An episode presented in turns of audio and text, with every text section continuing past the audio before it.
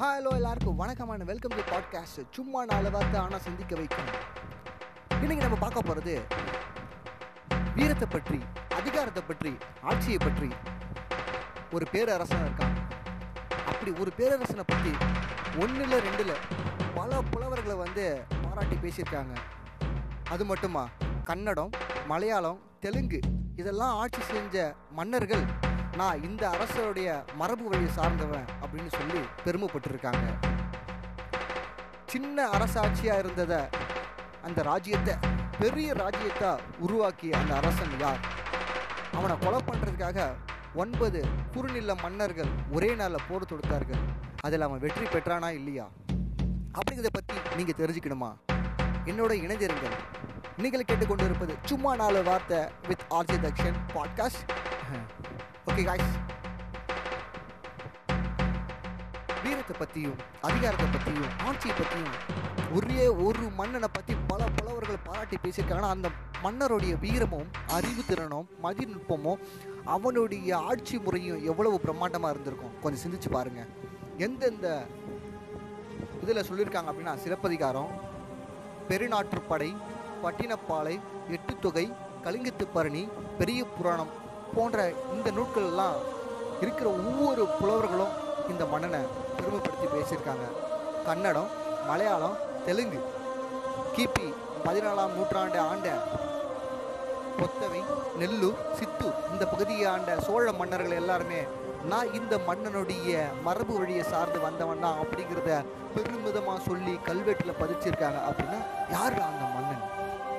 அது மட்டும் இல்லாமல் கன்னடம் இந்த நாட்டு மனிதர்களெல்லாம் செம்பு தட்டில் நான் இவருடைய மரபு வழி சார்ந்து வந்தவன் தான் அப்படின்னு சொல்லியிருக்காங்க. அப்படின்னா யாரா இருக்கக்கூடும் சிறு ஆட்சியாக இருந்த ராஜ்ய பெரும் அரசாட்சியாக மாற்றி இந்த அரசன் திருமாவளவன் பெருவளத்தான் என்று அடமொழியிட்டு அழைத்த இரண்டாம் கரிகால சோழன். ஆமா இப்ப நம்ம பார்க்க போறது இரண்டாம் கரிகால சோழனை பத்தி தான் முதலாம் கரிகால சோழனுக்கு பிறகு ரெண்டு மூணு தலைமுறைக்கு அப்புறம் தாங்க இந்த இரண்டாம் கரிகால சோழன் பிறந்தார். இவர் பிறந்ததே ஒரு சிக்கலுக்கும் ஒரு இடையூறுக்கும் பிரச்சனைக்கும் நடுவில் தான் அவர் பிறந்திருக்கார். எப்படின்னா முதலாம் கரிகாலன் சோழன் வந்து ஒரு போரில் மரணம் அடைஞ்சிருக்காரு. அதன் பிறகு இவர் இருக்காரு. யாருன்னா இரண்டாம் கரிகால சோழனோட தந்தை. என்னதான் இரண்டாம் கரிகால சோழனை நம்ம புகழ்ந்து பேசினாலும் கரிகாலன் பெயர் இவருக்கு மட்டும் தான் வந்திருக்கு. இவரை பெருமிதமாக புகழ்ந்து எல்லாருமே பேசியிருக்காங்க. ஆனால் இவர் ஒரு அரசருடைய பையன் இல்லை. அப்படின்னா இவர் அரசர் இல்லையா அப்படின்னு கேட்கக்கூடாது. இவருடைய அப்பா அரசருடைய தம்பி. அதாவது இளையவன் இவர். மூத்தவன் தான் அரசு ஆட்சி செய்ய முடியும் அப்படிங்கிற விதிமுறை நம்ம தமிழ்நாட்டில் வந்திருக்கா இல்லையா? ஸோ அதனால் வந்துட்டு இவர் என்ன பண்ணியிருக்காருன்னா இரண்டாவது மேன் இவர் ரொம்ப அழகியான தேர்கள்லாம் உடையவராங்க. பல அழகிய தேர்களை கொண்டு பல பேரை வந்து கொண்டு இருக்காரு இவர் அரசனா மட்டும்தான் இல்லை ஆனால் தளபதி கூடிய அனைத்து திறனும் இருக்கு. இப்படி பாகுபலி படத்தில் வந்துட்டு பிரபாஸும் இன்னொருத்தர் வந்துட்டு அண்ணன் தம்பியாக இருந்தாலும் ஒருத்தர் அரசராகவும் இன்னொருத்தர் படைத்தளபதியாக இருப்பாங்க. அந்த மாதிரி தான் இவர் இருந்திருக்காருங்க. அது மட்டும் இல்லாமல் இவர் என்ன பண்ணுவார்னா இவருடைய பேர் தான் இளஞ்செட் சென்னியன் அப்படிங்காங்க இவரோட அண்ணன் இறந்ததுக்கப்புறம் இவர் ரொம்ப வருத்தப்படுறாரு. எனக்கும் உடல்நல சரியில்லாமல் போயிடுச்சு. நம்ம தலைமுறை ரெண்டு மூணு தலைமுறை கடந்தும் நமக்கு வந்துட்டு சரியான முறையில் வந்துட்டு ஒரு ஆண் வாரிசு இல்லையே. நான் இறந்துட்டா இதுக்கப்புறம் இந்த சோழ சாம்ராஜ்யத்தை யார் தலைத்துக்கு நிப்பாட்டுவா? அப்படின்னு நினச்சிட்டு இருக்கும்போது தான் இளஞ்சேட் சென்னியினுடைய மனைவி வந்துட்டு கருவூட்டிருக்காங்க அந்த செய்தி கேட்டு ரொம்ப மகிழ்ச்சி அடைகிறாரு. அதே பக்கம் இன்னொரு பக்கத்தில் அவருக்கு வருத்தமும் துக்கமும் ஏற்படுது. ஏன் அப்படின்னா பிறக்க போகிற குழந்தை ஆம்பளை குழந்தையா இருந்தால் தான் இந்த சோழ சாம்ராஜ்யத்தை தலை தூக்கி நிமிர்த்தி வாழ முடியும். இல்லைனா எதிரி நாட்டு மன்னர்களாலும் எதிரி நாட்டவர்களாலும் அல்லது கைவர்களாலும் இந்த அரசாட்சி பெரும் இழப்பை நேரிடும் அப்படின்னு ரொம்ப வருத்தப்படுறாங்க. எல்லாருமே கடவுள்கிட்ட வேண்டிக்கிறாங்க. பிறக்க போகிற குழந்தை ஆம்பளை குழந்தையா தான் இருக்கும்னு. எப்படி இருந்தாலும் நம்மளோட மனைவிக்கு வந்துட்டு எதிரி நாட்டு படையினர்களாலும் சரி எதிரி நாட்டு மன்னர்களாலும் சரி நம்ம நாட்டிலே இருக்கக்கூடிய ஒரு கைவர்களாலும் சரி நம்முடைய இளவரசிக்கு வந்துட்டு பெரிய துன்பம் வரும்னு நினச்சிட்டு அவர் என்ன பண்ணுறாருன்னா தன்னோட மனைவியோட அண்ணன் இருக்காரு. அவருடைய பேர் தான் இரும்பிடர் தலையார் எல்லாமே கேட்டிருப்பீங்க. இரும்பிடர் தலையார்னா ஒரு புலவர் ஆட்சி அப்படின்னா ஆமாம் அந்த புலவர் தான் இந்த இளவரசியுடைய அண்ணன். அவர்கிட்ட சொல்லி இந்த மாதிரி நீங்கள் தான் குழந்தைய பத்திரமா வளர்த்துக்கணும் அப்படின்னு சொல்லி அனுப்பிச்சி விட்றாங்க. அனுப்பிச்சி விட்ட ஒரு மாதத்துலேயே நம்மளுடைய இளஞ்செட் சென்னிடம் இறந்துடுறாங்க. இந்த செய்தி சொல்ல தெரிய வருது எல்லாத்துக்குமே. ஆனால் இரும்பிட தலையார் வந்துட்டு ஒரு சிறந்த ஜோதிட கணிப்பறான் ஸோ என்ன பண்ணியிருக்காருன்னா ஒன்றும் பிரச்சனை இல்லை. வரட்டும். நம்ம பார்த்துக்கலாம் அப்படின்னு சொல்லிட்டு நம்மளுடைய தங்கச்சி வந்து ரொம்ப பத்திரமா பாதுகாத்துட்டு இருக்காரு இப்படி தலைமறைவா அவங்க சொந்த நாட்டிலே இல்லாமல் வேற ஒரு இடத்துல இருந்து அப்படி இப்படி குடிச்சில் அமைச்சு ஒரு ஒரு இடமா புது முனிவர்களாலே தெரியுமில்ல அவங்களுக்கு புலவர்களாவே ஒரு ஒரு ஊராக போவாங்கள போகிற எல்லா இடத்துலையுமே அவங்கள வந்து அழைச்சிட்டு போயிட்டே இருக்காங்க. அப்படி போகும்போது எந்தெந்த நேரத்தில் குழந்தை பிறந்தா ரொம்ப சிறப்பம்சமாக இருக்கும் அப்படிங்கிறத ரொம்ப ஆய்வு பண்ணி அவர் என்ன பண்ணுறாரு ஜோதிடத்தை பஞ்சாங்கத்தை பார்த்து பார்த்து சொல்லி சொல்லி எழுதி வச்சிருக்காரு குறிப்பிட்டு வச்சிருக்காரு. அப்படி திடீர்னு யோசிச்சுட்டே இருக்கும்போது திடீர்னு அவருடைய தங்கச்சிக்கு வந்து பிரசவ வலி ஏற்பட்டுருச்சு. பிரசவ வலி ஏற்பட்டுனா ஐயோ குழந்தை இன்னும் மூணு நாழிகை கழிச்சு பிறந்தால் தானே இந்த உலகத்தையே ஆளுவான்?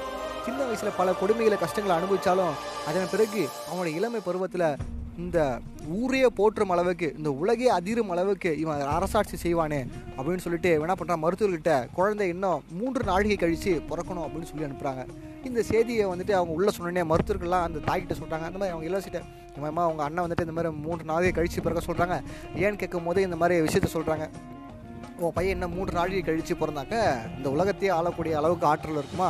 சின்ன வயசில் வந்து அவன் கஷ்டங்கள் அனுபவித்தாலும் இளம் வயசில் வந்து இந்த உலகத்தையே வந்து ஆட்சி புரிவான் அந்த அளவுக்கு திறமை பிடிச்சினா மாறுவான் அப்படின்னு சொன்னேன். சரி அப்படின்ட்டு என்னுடைய கால்கள் ரெண்டும் கட்டி தலைகளை தொங்க விடுங்க அப்படின்னு சொல்லிட்டாங்க. நிஜமாவா அப்படின்னா ஆமாம் மூன்று நாழிகைங்கிறது சாதாரண ஒரு நாழிகைனா இப்பயே கணக்குப்படி இருபத்தி நாலு நிமிஷம்.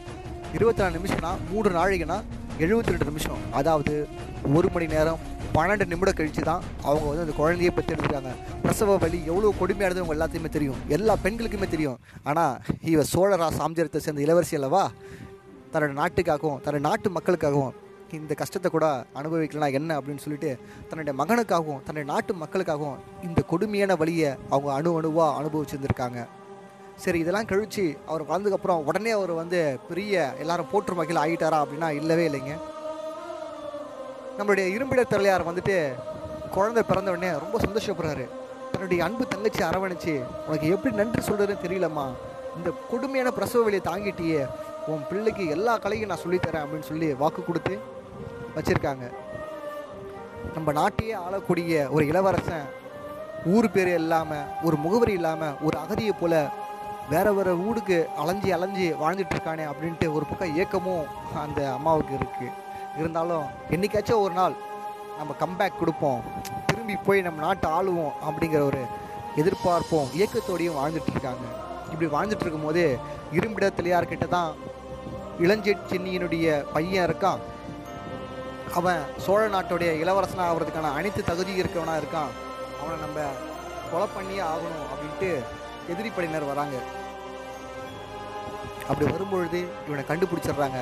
அந்த நேரத்தில் நம்மளுடைய இரும்பிடர் தலையார் வந்து அங்கே இல்லை. பழங்களை பறிப்பதற்காகவோ அல்ல ஏதோ ஒரு வேலைக்காகவோ அவர் அந்த குடியில் விட்டு வெளியே போயிட்டாரு. அந்த பையனை கடத்திட்டு போகிறாங்க நம்மளுடைய கரிகால சோழனை. அப்போ அவங்க வச்ச பெயர் திருமாவளவன் தான். அதுக்கப்புறம் பெரிய இடத்துல அவர் ஆட்சி செஞ்சதால அவருக்கு இன்னும் ஒரு வந்து அடமொழி பேரும் கொடுக்குறாங்க. என்னதான்? என்ன கொடுக்குறாங்க? அதான் உங்களுக்கே தெரியுமே. பெருபலத்தான் அப்படின்னு சொல்லியிருக்காங்க. ஸோ வந்துட்டு இவருக்கு ஏன் வந்துட்டு கரிகாலன் ஏற்படுத்தி இந்த ஒரு கதை தான் இருக்குது இப்படி போகும்போது இவர் என்ன பண்ணிட்டாங்கன்னா அவரை கட்டி போட்டுடுறாங்க ஒரு இடத்துல கட்டி போட்டு அந்த குடியில் வந்து தீ வச்சு எரிச்சிடுறாங்க. எரிச்சுன்னா அம்மா காப்பாற்றுங்க மாமா காப்பாற்றுங்க அப்படின்னு கத்திட்டு இருக்காரு. அந்த நேரத்தில் தான் இரும்பிடர் தலையார ஓடி வராரு. ஓடி வந்தோடனே கண்டிச்சு கண்டுபிடிச்சிடறாரு. நம்ம பையன் வீட்டில் இல்லை. அப்போ நம்மளுடைய மருமகனை எங்கேயோ கடத்திட்டு போயிட்டாங்கன்ட்டு அவர் அங்கேருந்து ஓடி வரும்போது இந்த குரலை கேட்டுட்டாரு. இவர் அந்த ஜன்னல் வழியாக ஓட்ட வழியாக பார்த்த நம்மளுடைய கரிகாலன் என்ன பண்ணுறாருன்னா நெருப்புன்னு கூட பார்க்காம அந்த நெருப்புலேயே இவர் நடந்து வந்திருக்காரு. எட்டு வயசில் நெருப்பு மேலே நடந்து வந்தால இவருடைய கால் வந்து கொஞ்சமாக வந்து நெருப்பில் தீக்காயம் ஏற்பட்டுருச்சான் தீக்காயம் ஏற்பட்டுனே இவர் அழுவில். அதுக்கு மாறா கிட்டே வந்து மாமா அப்படின்னு சொல்லி இவர் மயக்கம் போட்டு விழுந்துட்டாரு.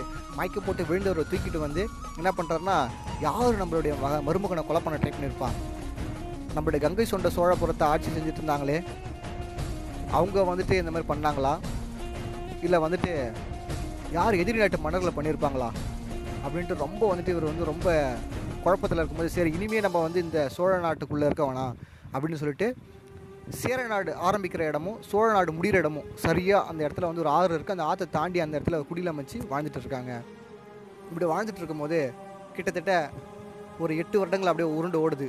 அதுக்குள்ளே அந்த பையனுக்கு இவர் தமிழ் புலர் அல்லவா? தமிழையும் சொல்லித்தராரு வீரத்தையும் சொல்லித்தராரு இந்த சோழ தேசத்தோட இளவரசன் நீ தான் முடிசூடா மன்னன் முடிசூட போற. நீ தான் இந்த நகரத்தையே ஆட்சி செய்யணும் இந்த தமிழ்நாட்டையே திரும்பி வைக்கணும் உனக்கு சொல்லி சொல்லி வளர்க்குறாரு. சரி இப்படி வளர்த்துட்டு இருக்கும்போது பதினோரு வருஷம் ஆயிடுச்சு. இதுக்கப்புறம் மன்னர் இல்லாமல் இந்த ஆட்சியை ஆளக்கூடாது அப்படின்ட்டு அந்த ஊர் மக்கள்லாம் அந்த காலத்து முடிவுப்படி பட்டத்து யானைகிட்ட மாலை கொடுத்து அணிவிப்பாங்க. பட்டத்து யானை விதிமுறைப்படி அரசை தேர்ந்தெடுப்பாங்க. அப்படின்னா பட்டத்து யானைனா என்ன? அப்படின்னு உங்க எல்லாத்துக்கும் சந்தேகம் இருக்கும். அதெல்லாம் ஒன்றும் பெரிய விஷயம் இல்லைங்க. என்னென்னா அரண்மனையில் வந்து ஒரு யானைக்கையில் மாலை கொடுத்துருவாங்க அந்த தும்பிக்கையில். அந்த மாலையை எடுத்துகிட்டு போய் யார் கழுத்தில் அந்த யானை போடுதோ அவன் தான் வந்து ராஜா. அதுக்கப்புறம் அந்த நாட்டுக்கே அப்படின்ட்டு ஒரு முடிவு இருக்குது வழக்கம் இருக்குது ஸோ அதன்படி கொடுக்குறாங்க. கொடுத்தோடனே அந்த யானையை தேடுறாங்க யானை அரண்மனையில் இல்லை. ஏன்னா ராஜா இல்லாத இடத்துல யானையே இருக்காதான் அதை என்ன பண்ணுவாங்கனாக்க கொண்டு போயிட்டு கோவிலில் வச்சுருவாங்களாம். ஸோ கோவில் பக்கத்தில் குளத்தில் வந்து அந்த யானையை அவுத்து விட்டுருக்காங்க. ரொம்ப வருஷம் கழிச்சு அந்த யானையோடைய காலில் சங்கிலி அவுத்து விட்டதால் அந்த யானை ரொம்ப சந்தோஷமாக ஓடி வந்திருக்குங்க. இப்படி மோதி ஓடி வந்திருக்கும் போது அவங்க என்ன பண்ணாங்கன்னா அதை ரொம்ப ரொம்ப கிலோமீட்ரு பதினூறு கிலோமீட்ரு ஓடி வந்து கரெக்டாக இந்த சிறுவன் இருக்கான நம்ம கரிகால சொன்னோம். அவன் கழுத்தில் தான் மாலையை போட்டிருக்கு. இதை பார்த்த இரும்பிடர் தலையாருக்கு ஒன்றுமே புரியல. என்னடா ஆச்சரியமாக இருக்குது அப்படின்ட்டு ஏன்னா இவனுக்கு வந்து பார்த்ததும் இல்லை யானை. இவன் பிறந்ததே யாருக்குமே தெரியாது. இவன் தான் வந்து கரிகால சோழனுடைய வம்சாவளின்னு தெரியாது. ஆனால் ஏதோ கடவுளுடைய சக்தியால் இந்த மாதிரி அமைஞ்சிச்சுன்னு ரொம்ப சந்தோஷப்படுறாங்க. அதுக்கப்புறம் இவன் வந்து நம்ம சோழ தரிசனிக்க போகிறான் அங்கே போயிட்டு இந்த மாதிரி சொல்கிறான் இளவரசன் வந்துட்டான் அப்படின்ட்டு சொல்கிறான் இப்படி சொல்லும் பொழுது திடீர்னு அந்த எதிரி நாட்டு ஒன்பது நாட்டை சேர்ந்த சிற்றரசுகளாக இவனை கொலை பண்ணுறதுக்கு அவனை கடத்திட்டு போயிடுறாங்க. கடத்திட்டு போயிட்டு ஒரு குகையில் வச்சு இவனை தீ முட்டி விட்டுறாங்க அதை விட்டுட்டு இவர் வெளியே வரும்பொழுது மறுபடியும் அந்த இடத்துக்கு அவரோட மாமா வராரு. இரண்டு தலையார் இவரை பார்த்தனே அந்த எதிரி நாட்டு படையினர் ஓடிடுறாங்க. எப்படின்னா நிறைய பேர் வரல அந்த ஒன்பது பேர் தான். இவரோட படையை வந்து ஓடிட்டார். ஓடிட்டோடனே இவர் என்ன பண்ணுறாருனாக்கா வராரு. தான் மருமகனை பார்க்கும்போது மறுபடியும் அவர் என்ன பண்ணுறாருன்னா அந்த நெருப்பில் நடந்து வந்துடுறாரு இந்த நெருப்பில் நடந்து வரும்போது என்ன ஆச்சுனாக்கா அவருடைய கால் ரெண்டு கருகி போயிடுச்சு. அதனால தான் அவருடைய பெயர் கரிகாலன் என்று அழைக்கப்படுது. இவ்வளோ நேரம் நம்ம பேசிட்டு இருந்தவர் யாருன்னா இரண்டாம் கரிகாலன் தான். இவர் அந்த ஒன்பது பேர் கூட போட்டி போட்டு வெற்றி பெற்றாரா? தோல்வி அடைஞ்சாரா? ஒரே நாளில் எத்தனை பேர்த்த தோக்கடிச்சாரு? இல்லை தோல்வியை தழுவினாரா? எடுத்த முதல் பொருளை வெற்றி பெற்றாரா? அப்படிங்கிறத நீங்கள் தெரிஞ்சுக்கணுமா? என்னோட இணைந்திருங்கள். நீங்கள் கேட்டுக்கொண்டிருந்தது சும்மா நாலு வார்த்தை ஆனால் சிந்திக்க வைக்கும் பாட்காஸ்ட் வித் ஆர்ஜே தக்ஷன் நான் தான்.